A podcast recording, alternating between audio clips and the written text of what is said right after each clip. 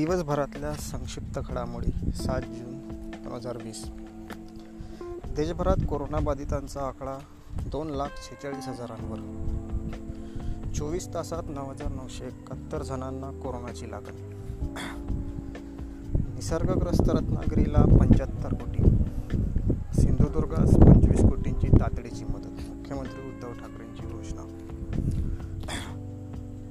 मुंबई देवनार परिसरातील कंपनीतून gas leak झाल्याची माहिती, महापालिकेकडे तक्रार झाल्यानंतर प्रशासन सतर्क. सोनू सूद देवदूत वगैरे नाही, संजय राऊत यांची टीका. अग्रलेख लिहिण्यापलीकडे काय केलेत, मनसेचा संजय राऊतांना सवाल. औरंगाबादमध्ये कोरोनाबाधितांची संख्या 2020 सध्या 737 रुग्णांवर उपचार सुरू. मुंबईत घरोघरी वर्तमानपत्र वितरण सुरू, काही ठिकाणी पेपर विक्रेत्यांना सोसायटीमध्ये येण्यास नकार. दिल्ली सरकारचा दारूवर लावलेला कोरोना टॅक्स मागे, 10 जूनपासून MRPनुसार दारू उपलब्ध होणार.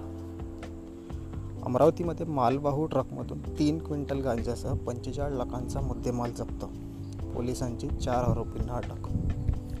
आधी विधानसभा लोकसभेचे वर्ग भरवा, मगच मुलांना शाळेत बोलवा, माजी शिक्षण मंत्री लक्ष्मण ढोबळे यांचा सरकारला टोला.